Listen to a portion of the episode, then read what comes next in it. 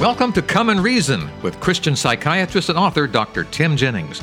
Together, we will reason through complex issues to find evidence based answers that harmonize Scripture, science, and our life experiences. I'm your Come and Reason host, Charles Mills. One of the mantras that medical professionals learn early in their training is do no harm. They're in the business of healing, not destroying. Does that mantra also apply to God, or does he sometimes do harm to prove a point or grab someone's attention? Let's find out. Dr. Jennings is on Skype with us today. Dr. Jennings, help us understand. Does God make people, say, deaf or blind?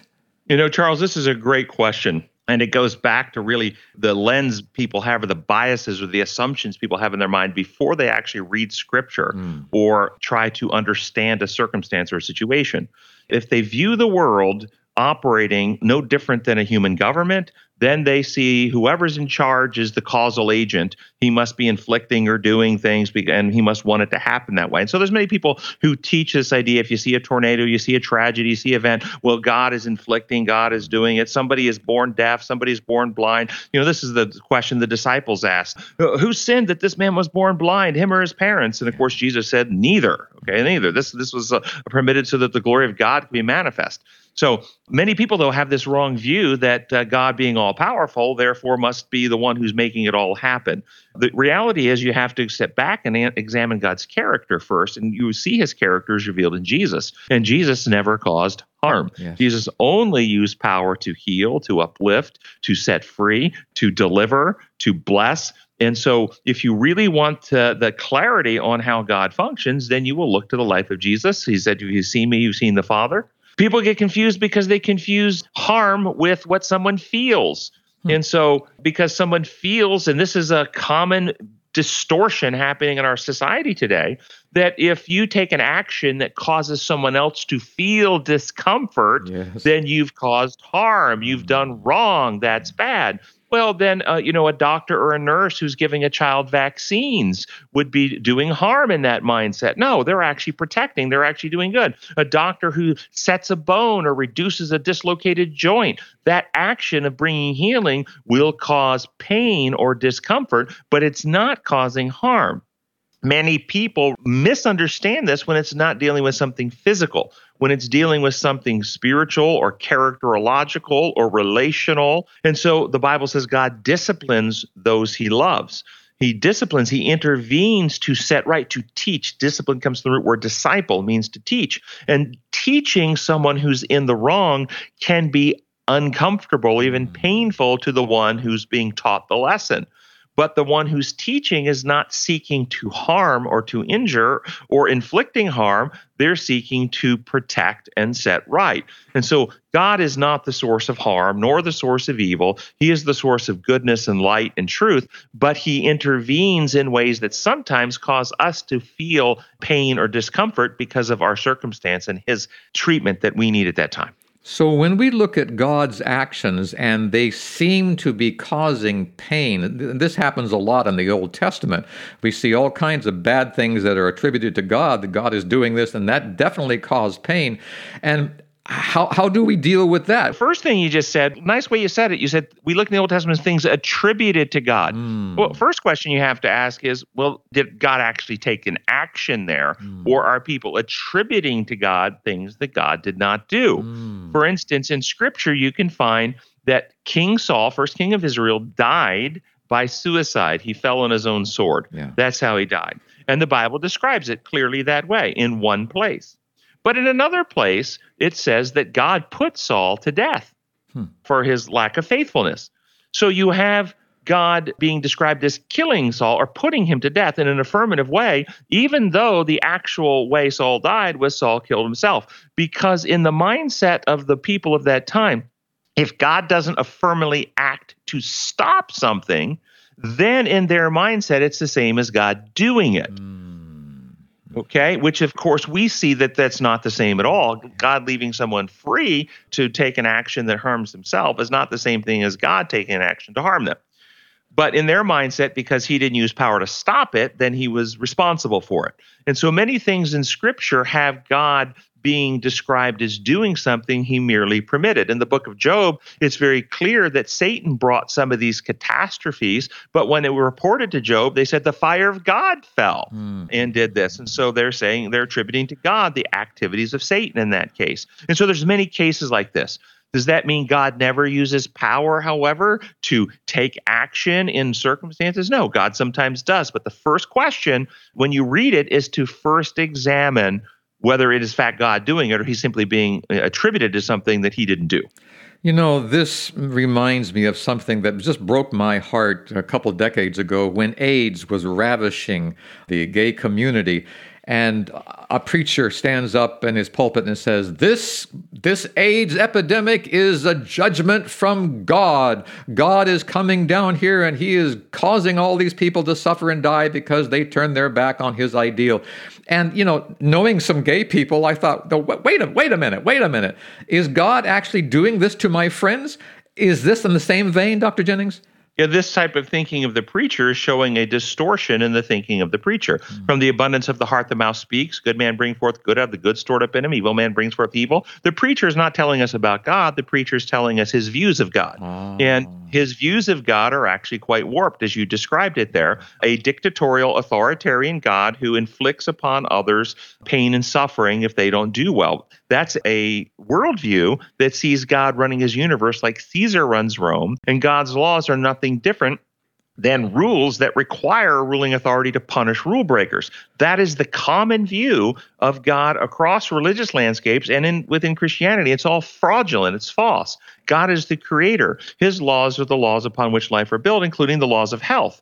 And so when people violate the laws of health and get infected with a virus because viruses are, are not healthy for us, there are health consequences to that. But God has given us intelligence and we can research and identify, and then we can develop cures to cure and uh, eliminate the viruses and prevent the disease. And so we can fight the disease with the laws of health as well. Okay, mm-hmm. but operating in harmony with those laws. But God's activity is not using his energy to bring the disease or the death or the or the pain and the suffering. Any more than if a welder welds without eye protection, God is not using his power to blind the welder.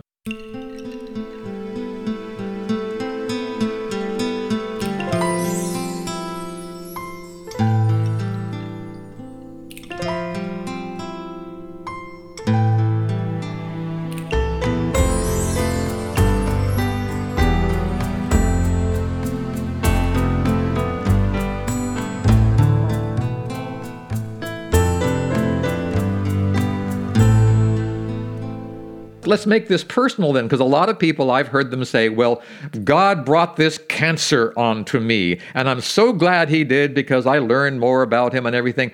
And I'm thinking, wait a minute, does God cause cancer? Does God cause an automobile accident? Does God take someone away from us so we'll learn more about him? Is this included yep. in that envelope? Right. So I don't see God doing that directly, except in very brief and rare circumstances. I'm talking very rare. Uh, there was a circumstance where Aaron and Miriam were confronting Moses, and God put leprosy on them and then a few minutes later took it away. Okay. And it was simply to show them and teach them a lesson, and he didn't leave them to suffer with it. Yeah. There was a uh, a king who reached out a hand against one of the prophets and to attack a prophet, and and his hand withered. Now, was this punishment? But if you think contextually, both of these aspects were not God punishing them. What happened with the leprosy hit uh, Miriam and Aaron? They repented. Mm. And so that was a discipline to show them that they were going down a trail of self destruction. And in their repentance, their hearts were set right. And with the king who was attacking and pointing his hand, he immediately said, "The prophet, Please pray for me. I've sinned. Again, he repented. And so in both of those circumstances, God was not bringing disease for someone to suffer. It was in those specific instances, those people were in overt rebellion, and God used that as a discipline and maybe a way a parent would spank a child those examples are there, but people will misapply them and try to say, okay, so now all disease and all sickness, that's simply not true and not how reality works. You'll see it even worse when people have children born with various health problems, spinal bifida or or Down syndrome or other uh, problems, and they will say, "Well, God wanted my child to be this way. God made my child this way." This is such a cruel and ugly lie told about God, and it's not consistent with Scripture, and it's not taught in the Bible. What God has done is He gave humankind, Adam and Eve, the ability to create beings in their own image. Mm-hmm. And when a man and a woman come together and join themselves to conceive a child and bring a child into the world, they are exercising an ability delegated or gifted to them by the Creator. And it is how we govern ourselves and what we do to ourselves that have the determination, the genes we bring together, woman drinks a bottle of vodka every day, mm. et cetera, et cetera. Mm. These things are really what's determining the specifics of the biology of those children. God is not from heaven creating sinners or creating sickness or creating disease. So we're doing some of the same things that the Old Testament writers did. We're attributing to God things that really we set in motion when we live outside of his principles. Am I right in saying that? And some of those things we didn't set in motion. You're right in saying that, but it may not be us personally that did it. I have a, a, lecture on our website about the developing brain. Mm-hmm. And when we make choices in our life, we epigenetically change the instructions sitting above the genes on how our genes are being expressed. Mm-hmm. And those genes pass down three and four generations, just like the scriptures say. Right. So we may inherit things from previous generations that have nothing to do with what we did or our immediate parents did. Also could be nothing that any of our ancestors did, but something they were exposed to. Like you had a grandfather exposed to Agent Orange during the Vietnam War. He didn't choose to really do anything inappropriately, but he had an exposure. Or people at Three Mile Island back in the 80s who had the radiation leak, if you remember, and it altered and caused cancers and things like this. We have exposures and things that damage our genetics, and then we pass that on and can cause more health problems. But that wasn't because we made a bad choice. So, when we look at God today, knowing what you just said about genetics and about our choices as well, they're combined in there. How do we look at God? What should be our attitude toward God? That God has uh, promised that on this earth today we can have a new heart and right spirit. Mm-hmm. We can have fear and selfishness replaced with love and trust. We can have deceit and disloyalty replaced with honesty and integrity. We can become people of compassion and Christ likeness. But we are not promised new physiology new biology until this mortal puts on immortality and this corruption puts on incorruption, which is at the second coming. We live in this in this world in in bodies that are subject to disease and problems, but those disease and problems are not because of God inflicting them. Paul says in Romans 8, it's because all nature groans under the weight of sin, because there are antagonistic principles attacking God's design, both genetically and environmentally, causing damage to God's creation. And in the end, God will overrule it all and set it all right again when something bad happens, when we are in pain, when we are suffering, no matter the cause, can it be safe to say that that is the result of sin in this world? That we, we've been blaming God for things the devil's been doing? Yes, if we understand sin not as a, simply a you know a bad deed, but sin as a state of being out of harmony with mm-hmm. God's original design, sin as a sin condition that we've inherited, not necessarily some rule we forgot to keep. Yeah, yeah. All right, very good. Comeandreason.com is the website, gentlemen and ladies.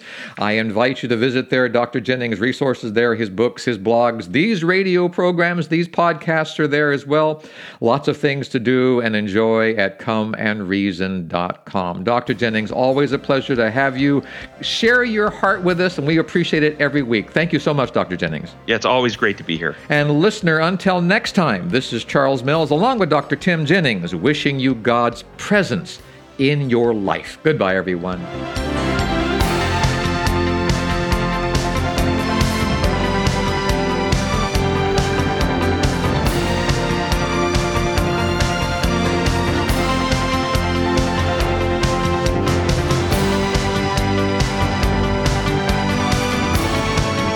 Thank you for spending time with us today. To continue the journey, I urge you to visit comeandreason.com. Here you'll find many excellent resources to help you gain a deeper understanding of the God we all love and serve. That's at comeandreason.com. This is Charles Mills, along with Dr. Tim Jennings, inviting you to join us the next time we come and reason together.